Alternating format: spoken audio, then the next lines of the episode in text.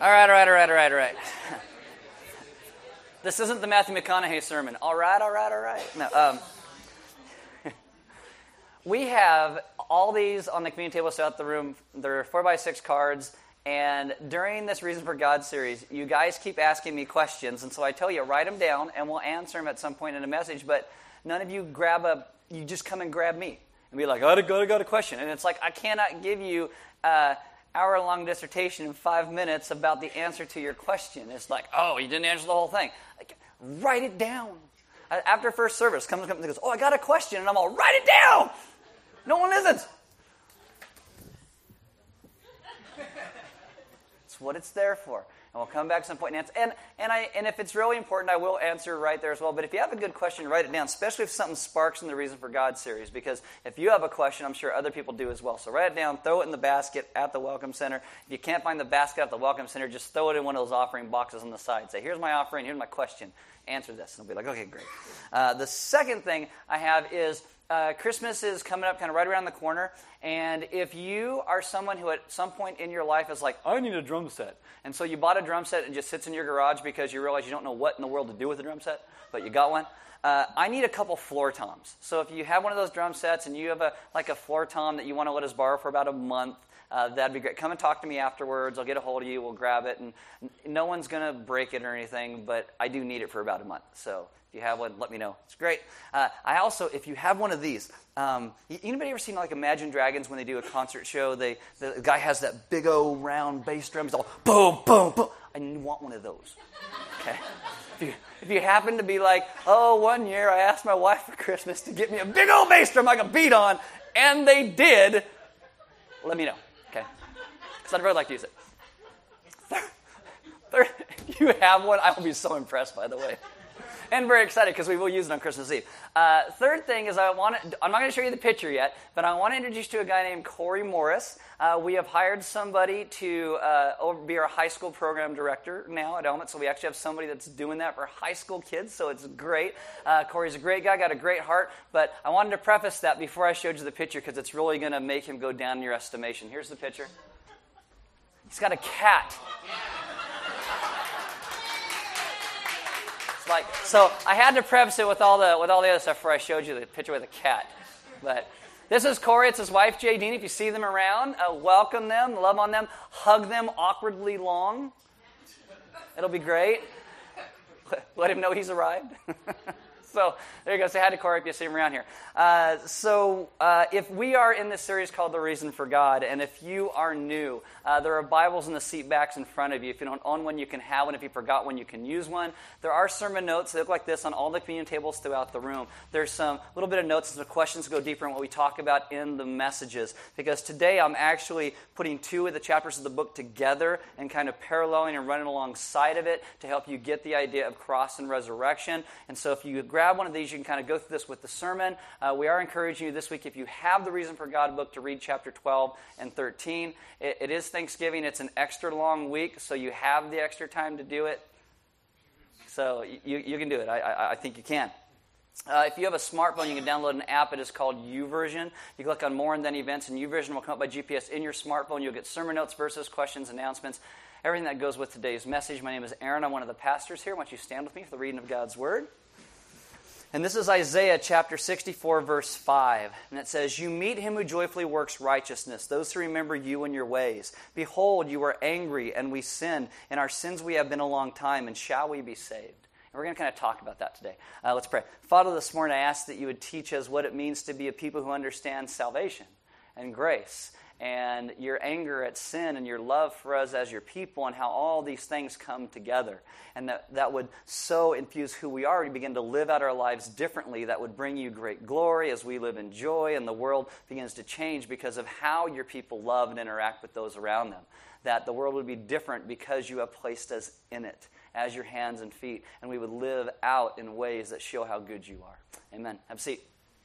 All right, so as I was saying this, uh, we're almost done with our series called The Reason for God. We have this week and next week, and then we are done. Uh, the Reason for God is a series based out of, again, Tim Keller's book called The Reason for God, and it's about all the ways that we can really trust the scriptures and the things that have been handed down to us and stuff like that. We spend a lot of time, eight weeks to be exact, looking at objections to the faith You know, like what is faith and what is trust and, and how's the Bible and archaeology work and the Bible and science and all these questions. Did Jesus really rise from the dead? And, and all, we brought all that together kind of with historical evidence. And now we're kind of moving into this section of it, like the last four weeks of our series. It's the last six chapters in the book, but it's about how to actually uh, look at all of that in light of what it means doctrinally for us as a people, theologically, to understand what that actually means and make sense of the world in which we live today.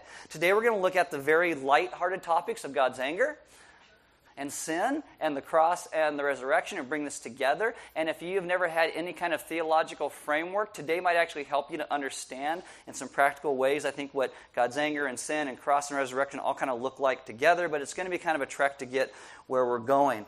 Uh, again, so as we talk about cross and resurrection, I think it's very important for us to understand in light of our current world and the things that we see what God is calling us into as a people. And this, if you are going to an agape meal, it will actually go right into your agape meal because we handed things out to the people there to actually read a couple things and kind of discuss this a little bit more there. If you have a Bible, open to Isaiah chapter 64.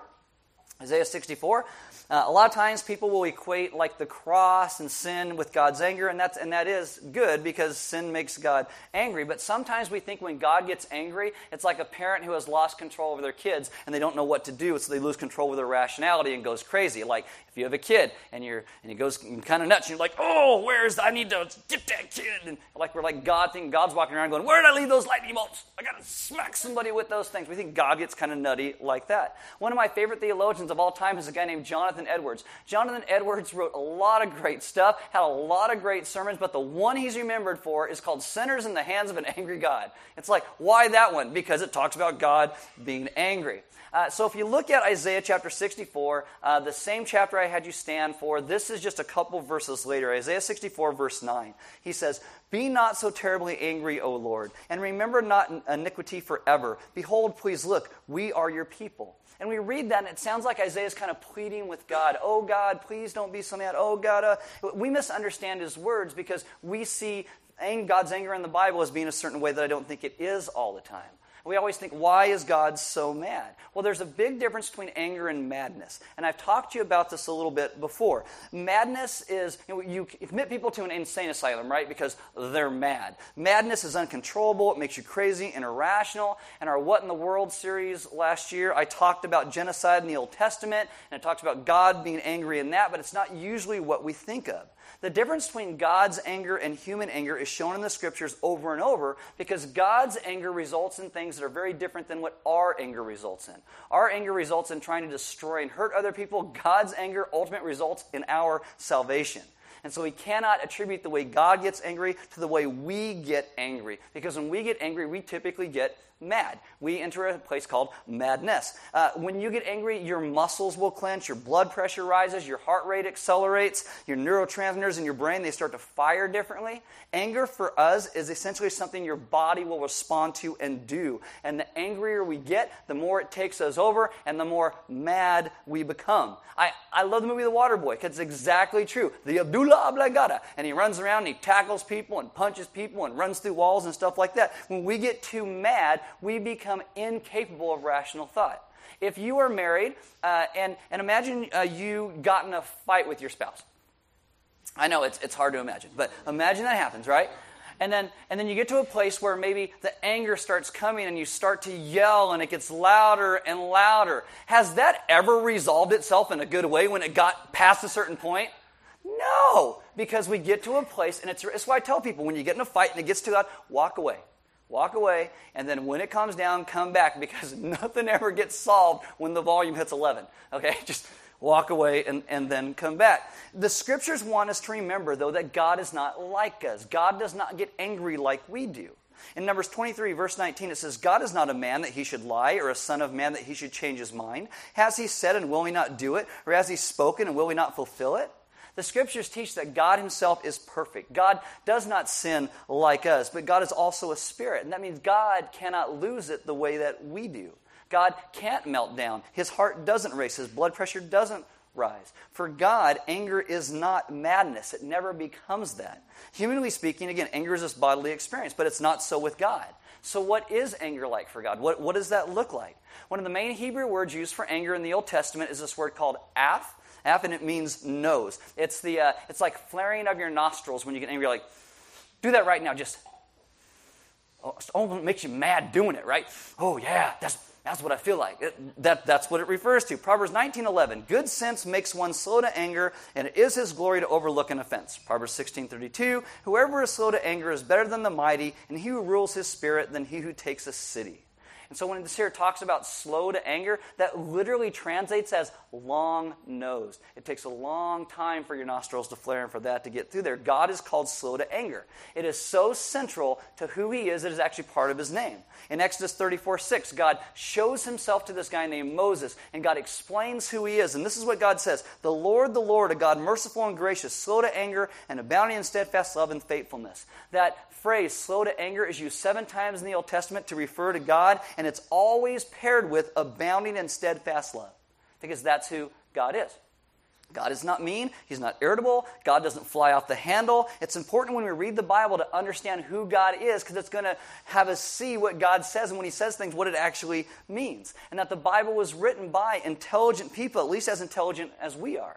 And they believed that God was merciful and consistent, that God could get angry, but God was also full of love. God never got mad, quote unquote. And so God's anger, what it does is it comes about because of this thing we talked about two weeks ago in this series, this thing called sin. I took a whole sermon just to describe and talk about what sin was. God gets angry because sin destroys our lives. It makes us destroy one another and the creation He calls us to live within. One Bible dictionary talks about God's anger like this He says, It is a rather personal quality without which God would cease to be fully righteous and His love would degenerate into sentimentality. His wrath, however, even though like His love, it has to be described in human language. It is not wayward, fitful, or spasmodic, as human anger always is. It is as permanent and consistent an element in His nature as is is his love.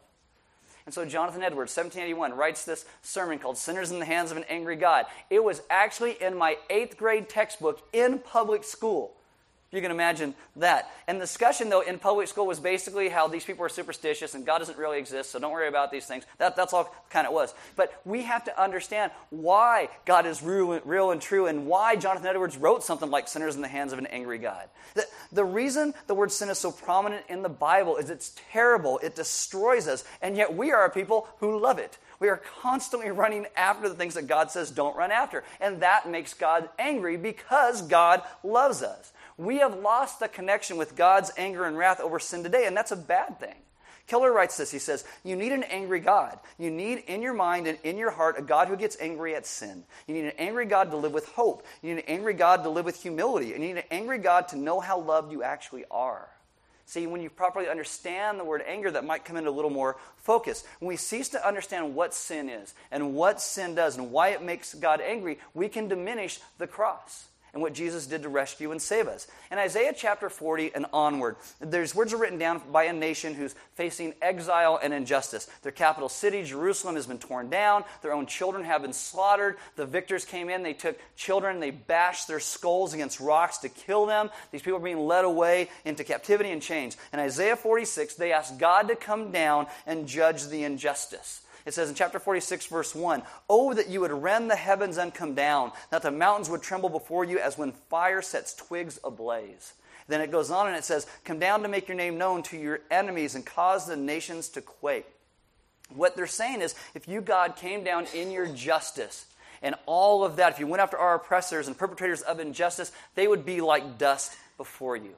And I think it's impossible to live in a world today like we have that is full of injustice and full of pain unless you believe in a God who gets angry at injustice and pain and sin.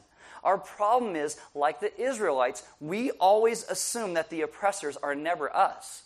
We always assume it is somebody else. The Israelites, they started to build their country on the back of slaves. They were once slaves and they started to build their country on slaves. And so when God brings judgment to wake them up, they're like, oh, these are the oppressors. No, they were the oppressors as well.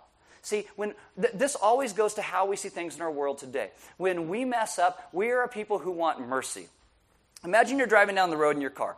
Uh, you're texting on your phone, fiddling with the knobs, trying to smack your kids in the back seat because they won't shut up or whatever, right? And you're trying to do doing all this, and all of a sudden you kind of you hit or slam into the car in front of you because you weren't, weren't, paying attention. One of your first thoughts is, if it's never happened to you, I'll help you out. Okay. Uh, one of your first thoughts when that happens, because it's happened to me, uh, is is I hope it's not that bad, right? And then and then if it is really bad, you hope, oh God, please let the car be a beater right? And then if the car isn't a beater, you start praying, God, please let them say it's okay, it's no big deal, and then I can go. What we want when we mess up is we want mercy.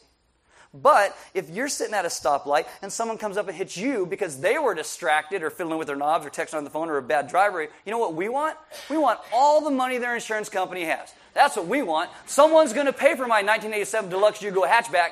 It's easily worth a million dollars or more right? Oh, my neck, I can't look. And if you don't get all the money the insurance company has, you hop on Facebook and you start writing all these horrible things about the person that hit you, and all of your friends jump on and go, Yeah, they're terrible. I don't know who they are, but yeah, you're right. You know, all, all this. Point, Keller points out that most of the wrongs done to others and us, it cannot always be merely assessed in economic terms because it robs us or we rob others of innocence, reputation, happiness, opportunity, and things like that. He talks about how forgiveness always requires a cost. If you hit somebody's car and they actually say, I forgive you, you can go, and they let you go without the cop showing up and handing out tickets and things like that, there is still a cost to be carried. And at that point, it is actually absorbed by the person that you hit. If uh, you declared bankruptcy, and sometimes it's probably necessary, but you, some people think I declare bankruptcy and all the, all the debt just goes away. It doesn't. Somebody else actually has to absorb that debt we have a lot of social programs in our country, and, and I think some of them are good. Uh, but a lot of times, people, when they sit in those social programs too long, they think it's free money. And the government just hands out free money. The government doesn't have money of its own. Right? The government doesn't produce. The government takes money from people and hands it to other people. There is always a cost to be carried. There is always something that's out there where somebody carries the cost of a certain thing. And the reason we get so mad or hurt when someone hurts us in a way is that we know deep inside there's a debt that has actually been incurred. And if someone hurts or offends us in some way, you feel that rub across your heart. You feel the rub across your spirit that everything's not okay. And even sometimes if somebody says, Oh, I'm really sorry, you know there's still a debt there. Like again, if you're married and you get in a fight with your spouse and you get angry at them, you, there's this outstanding debt in your heart somewhere. And they may even say, I'm sorry to you. But many times, that's not good enough because you hurt and so you want them to hurt as well. The pain's so deep. And when that happens, there's only two things you can do with that debt. Number one is you can withhold relationship and initiate or passive aggressively wish for some pain in their life that makes you feel better. Oh, they will get theirs. It's like when you watch a movie, right? You always want the bad guy to really get it in the end. It's got to be a slow death, not a fast one, so he really feels it, because we all feel that way. We want to be appeased when someone hurts us. And so you can yell at someone else, confront them, and go and tell others about how much of a jerk they actually are until you feel the person you are mad at is paying off their debt. There's a problem with that, though. The more you live that way, the harder and colder your own life and heart becomes. The second thing you can do is an option called forgiveness. And forgiveness doesn't mean you let people get away with abuse, but it does mean that you start to want the best for them. You pray for them that they would actually come to know and walk with, with God. When you, when you talk to them, you don't lash out. And sometimes that can really be agony. But it means in the end, you're going to suffer the original hurt and let go of the consolation of inflicting the same back on someone else. You absorb the debt, you take it on yourself. And that's a small microcosm of what the gospel is because all of our sins were laid upon Jesus. We think we're amazing if we do it once. Jesus did it for all of our sin, everywhere, all the time. Keller says it's like dying a little death when you forgive. He says, but in the end, that death leads to resurrection and new life in relationships. When we want vengeance on people, it is typically not motivated by the best of good intentions, right? It's usually motivated by ill will. Sometimes when we say, oh, I just want them to be held accountable, that's a way of saying, my true desire is to hurt them because they hurt me. We all have this instinct in us that if someone hurts me, I will hurt them back. And the pain that we experience always seems worse than whatever we give to someone else back. And studies have actually been done on this. They, they bring people together. They put, I don't know, diodes, science stuff on people's fingers and they and they have them sit down one across from another and they say okay now inflict some pain squeeze the other person's finger until you inflict some pain. And then they do that. And then they turn around and they go okay now we want you to inflict back on that other person the exact same amount of pressure they put on your finger. You know what they found when i do these tests? Always 100% of the time we always inflict more pain back than we received. 100% of the time. What that is, I like to call that an eye plus a little something extra for an eye. Okay, that's, we call that. But this is important when we understand and we say things like, why did Jesus go to the cross? Why, why couldn't God just forgive? You have to understand that forgiveness. Uh, it's, it's serious when evil is present, and someone always bears the cost of that forgiveness. Again, forgiveness means bearing the cost yourself. When Jesus dies, God placed all the ways that we have wronged him and others on Jesus at the moment of the cross. We cannot pay that off. Even for eternity, we never pay that off because the debt was too big. And this is why Jesus, the only one who could pay the debt, actually paid it for us. Keller quotes Dietrich Bonhoeffer as saying, Everyone who forgives someone bears the other's sins. In Christian doctrine, Jesus is God, so God did not, against Jesus' will, force Jesus to go to the cross. At the cross, God Himself absorbed our debt and our pain upon Himself. God is not like other gods of other religions who say, I want your blood to be appeased. Our God becomes a human, sheds His own blood to honor moral justice, so He can destroy sin without destroying us. The cross is the greatest example of God's sacrificial love. Jesus' death is more than an example, though. It was necessary to rescue. Why did Jesus die? Because there was a debt that needed to be paid, and God Himself was the only one who could pay it. Back in the book of Ruth, I told you that God is holy, right, true, full of grace, that God is concerned not just with love, but also justice, both. And if you think about this intellectually, if God wanted love without justice or justice without love, he would never have to go to the cross. It would have never had to happen. Because if God wanted justice without love, he would have just killed us all and said, Bam, done. over. I'll start over over here. Right? That's all he had to do. What if he wanted love without justice? Couldn't he just wink and nod at sin and, and walk away from it? No, because in true love, true love always comes with justice involved in it. And if God really loves us, he has to do something about the evil we commit. So what does he do? Jesus goes to the cross to show evil needed to be punished, yet provide a way for it to be overcome in us. Uh, Keller quotes John Stott as saying, I could never myself believe in God if it were not for the cross. In a real world of pain, how could one worship a God who was immune to it? Our God is not immune to it. Our God suffers with us. And again, so often we overlook sin as not being that serious. We shrug it off like it's not a big deal. But it is a big deal. Jesus died on the cross. And that should show you how serious sin actually is. I mean, most Christians today, we don't understand a, a, lot of theology or why Jesus had to die because I think a lot of people are not that realistic about the nature of sin. But think about this. I talked about, you know, offering forgiveness and incurring that debt. When we even do that in our own lives, we start to get a little prideful. Oh, I forgave that debt. They should notice how I forgave that debt. They should really be appreciative that I forgave that debt that they had against me. Oh my, and then we start to get mad because they don't appreciate how you forgave the debt. Ah, and you get, it just shows you what sin does in us. Jesus dying on the cross proves that sin and selfishness in the human heart is much more serious than anybody thinks it is. Jesus dying on the cross shows God takes sin seriously because he cares about justice and love both. Keller writes this uh, Jesus dying on the cross so we can be forgiven shows at the same moment he hates evil and yet he will overcome it in us. Why does God get angry?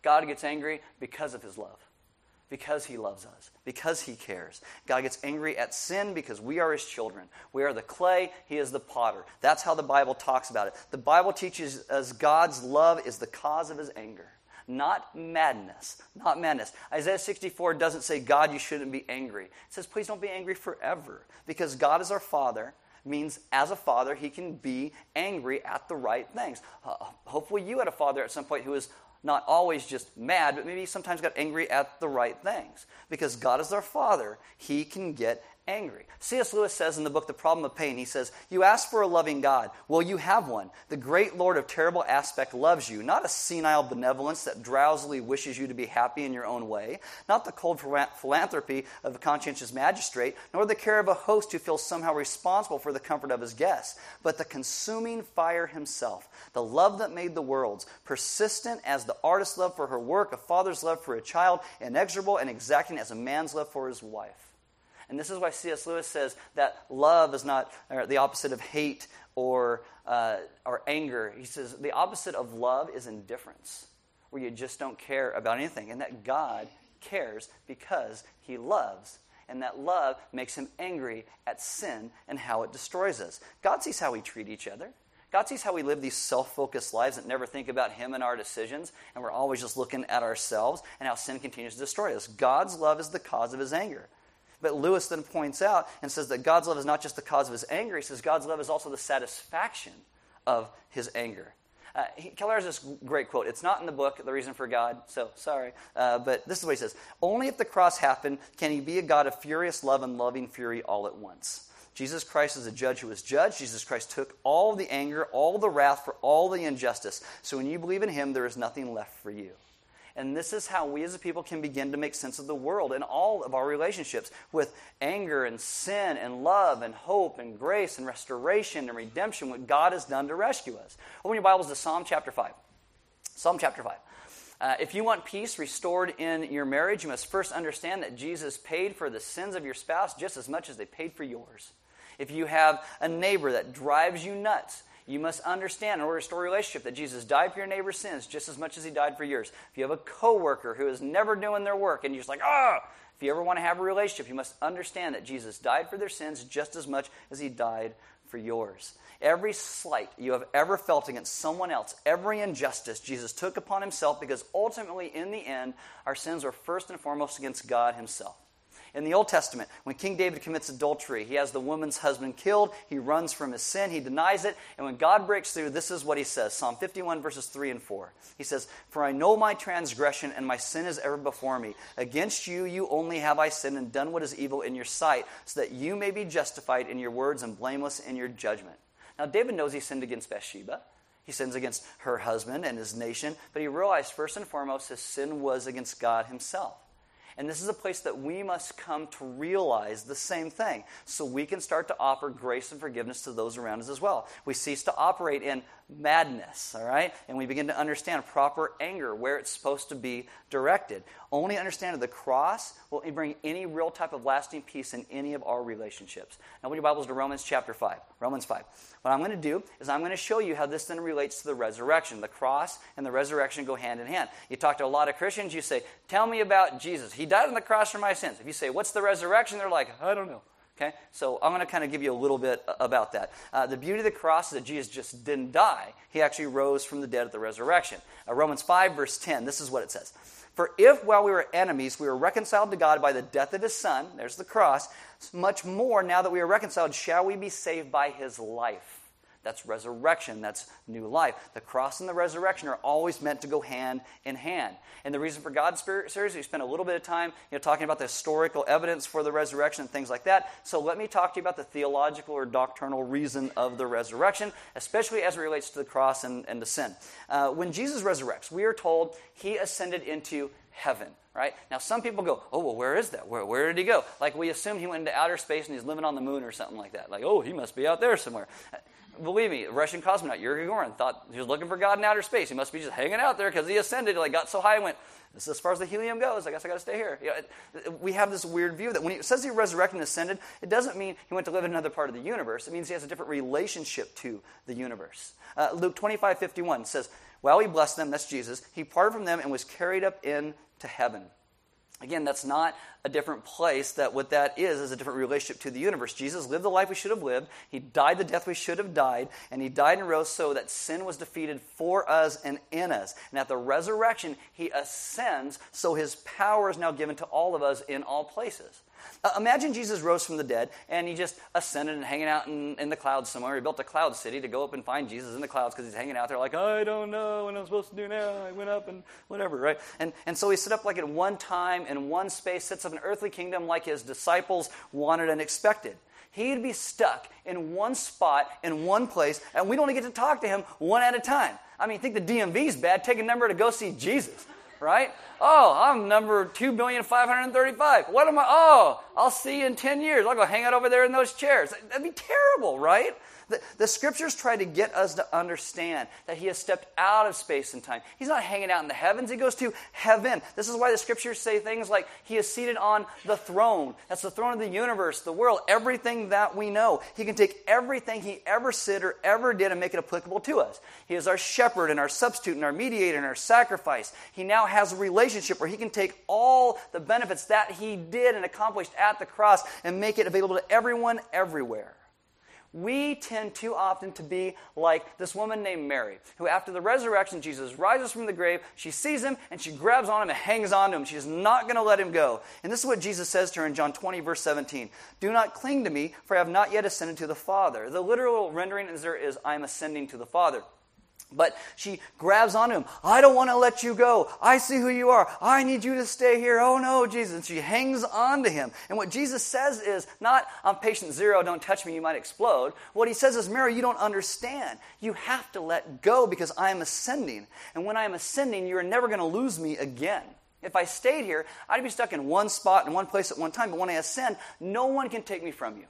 They can lock you up and chain you in a dungeon and throw you to lions. They can write all kinds of books that say, I don't even exist. But they will never keep me from you. When I ascend, all that I have done is going to be loose to the entire world. Resurrection was not about Jesus going to some other place. He goes to heaven, so what he did was brought to the entire world. And this is also how the nature of resurrection tells us that we are invited to take part in resurrection ourselves today, right now the cross and resurrection are about real life rooted here and now. It's about the understanding of anger at sin and God's love for us, forgiveness and hope and grace, and all these things coming together. Peter says in 1 Peter 1 3, according to his great mercy, he has caused us to be born again to a living hope through the resurrection of Jesus Christ from the dead. We have a living hope. It is not that Jesus died and got laid to tomb and he rotted there. We have a living hope because he rose from the grave. And he takes all of that and makes it available to us. The hope comes from who God is his anger at sin, not madness, but proper anger. The cross and the resurrection are we are all invited into. And I think for us to properly get and understand God's love for us, we have to understand that God gives us His strength and He takes our weaknesses upon Himself. He gives us His life. Jesus receives our sin and death. This is why we call it substitution. Substitution. Keller quotes John Stott again as saying this The essence of sin is we humans substituting ourselves for God, while the essence of salvation is God substituting Himself for us. We put ourselves where God deserved to be. God puts Himself where we deserve to be. And this is why cross, resurrection, anger at sin, grace. This is why we call it grace. God gives us, as a people, what we don't deserve His forgiveness. He bears the cost Himself. And I think that if we want to be a people who properly reflect Him in this world and live out in ways that make sense of everything that happens, we have to begin to offer that same forgiveness to other people as well, because we have first received it. So we begin to give it away. I think when we begin to do that and understand what God has done, it's going to lead to places in our lives of great faithfulness and who He is and great thankfulness for what He has done. I mean, Thanksgiving's this week. What do you got to be thankful for? Even if you got a, everything's falling apart in your life, you have the grace of God that has been extended to you so you can have a relationship with Him again. God has stepped into our mess and rescued us. God has borne the debt of our sin upon Himself so we no longer have to bear it. It's beautiful. What we are called in the scriptures that says, Paul says, for me to live is Christ. Well, that means we live out in this world in a way that reflects who he is. And that means that we are a people who understand the great forgiveness we've received, and we begin to forgive others as well around us. It changes how we do everything. This is why we come to communion. Communion is the place where we remember what God has done to rescue us. You break the cracker like Christ's body was broken for us. You dip it in the wine of the grape juice because God incurred the debt himself. We are a people who kept just running into the back of his car. and God is the one that's like, I'm going to forgive you. And I mean, God says, God just didn't say you can go. God says, go and sin no more and things like that. And I, and I will take your sin upon myself and I will restore and redeem you into relationship with me. These are all the wonderful things that, that God does. And this is what we remember at communion that all of the debt that not just we, but everyone has incurred is laid upon the person of Christ at the moment of the cross. And it is a beautiful way to understand forgiveness. Our debt laid upon Him, His grace given to us, and us getting to live out and walk in new life. The band's going to come up. As they do, I'm going to invite you to communion. There's going to be some deacons in the back, and if you need prayer, uh, maybe you're in a place today where you have this, this burden of debt. You're feeling like it's laying upon your shoulders, and you could, and you know, if I walk into a church, God's going to strike me with lightning or something like that. Guys, all those things are words because we don't understand God's real anger comes out of His love for us. And that He calls us back into relationship with Him. And He wants us to be in places with other believers, and more importantly, relationship with Himself. And so he does everything to bring us back in again because he is good. And I would encourage you, if, if you have something hanging over you or your heart or your soul or your life today that's heavy on your spirit, that you would pray with them and have them begin to be able to talk to you about the good news of the gospel, God's good news of his rescue of us. It's actually uh, interesting. We're going to do uh, this song in just a minute, and there's all kinds of controversy around this song because it's called Reckless Love. And, and they're like, God's love isn't reckless, which is totally true. God's love isn't reckless, God's love is purposeful. But when we look at what God does in His love, it looks reckless to us. He leaves the 99 to chase down the one. God wants us, as big a knuckleheads as we are. Jesus goes to the cross in, in a, as a sinful person, and He never sinned. And He goes to the cross for us to rescue and pay that debt. That's, I think, in our vernacular, reckless. But it's, God is never reckless. And so I think these things can kind of go hand in hand in how we look at it. Because of God's great love, God gets angry at sin, but that same love leads him to rescue and save us at the same time. There's offering boxes next to all the doors we give because God gave so much to us. Giving is part of our worship. We do not pass a plate. It's a response to what God has done. Take some sermon notes, grab some food that's outside. If you're not going to an agape, why not? Second thing is, second thing is uh, if you don't, grab some notes and maybe meet with somebody this week and talk to those things. You know, how have you thought about God's anger in the past and what makes God's angry and, and, and how God comes to a place where that anger results in our salvation and how all these things kind of begin to come together. I think it's really important for us to understand the goodness of who He is and the reason God gets angry and the things that He does to bring us back into relationship again. So I would encourage you to go to an agape meal today. Uh, if you haven't signed up, please do so. Someone will invite you. And uh, let's be a people who remember God's steadfast love and faithfulness to us. Uh, Mike Harmon, one of our pastors, is going to come and pray for us so I can strap on a guitar and not be all awkward. I guess I've just made it awkward. So. Father, thank you for the Holy Spirit that lives within us and brings us times like this morning, uh, rare moments of clarity. Clarity where we see ourselves in the light of your goodness and grace. Rare moments where we see um, how lost we really are. And when we discover that we're lost, what do we do? Do we begin to look for a way back to you? Do we begin to try to clean up our act that we can get close to you again? Or do we turn to you? To the majesty of grace and wonder of the cross? Do we find hope and comfort in your anger? That you're angry how sin has destroyed us, how sin has made us lost, how sin has brought death into our lives, that we find ourselves separated from you, separated from one another, lost. Lord, will we find comfort in the grace you provide us, Jesus, who suffered in our place, who assuages our guilt and takes our hurt. Lord, we react to sin that we do with guilt or the sin done against us with hurt that turns to anger. And Jesus took both. He takes our guilt, He takes our hurt, that we might be free from the penalty and the effects of sin. God, may we find great hope in that. Hope for how we live in our families, hope for how we live in our neighborhoods and where we work. That when we sin, Lord, we, we have peace in you, freedom from guilt and debt.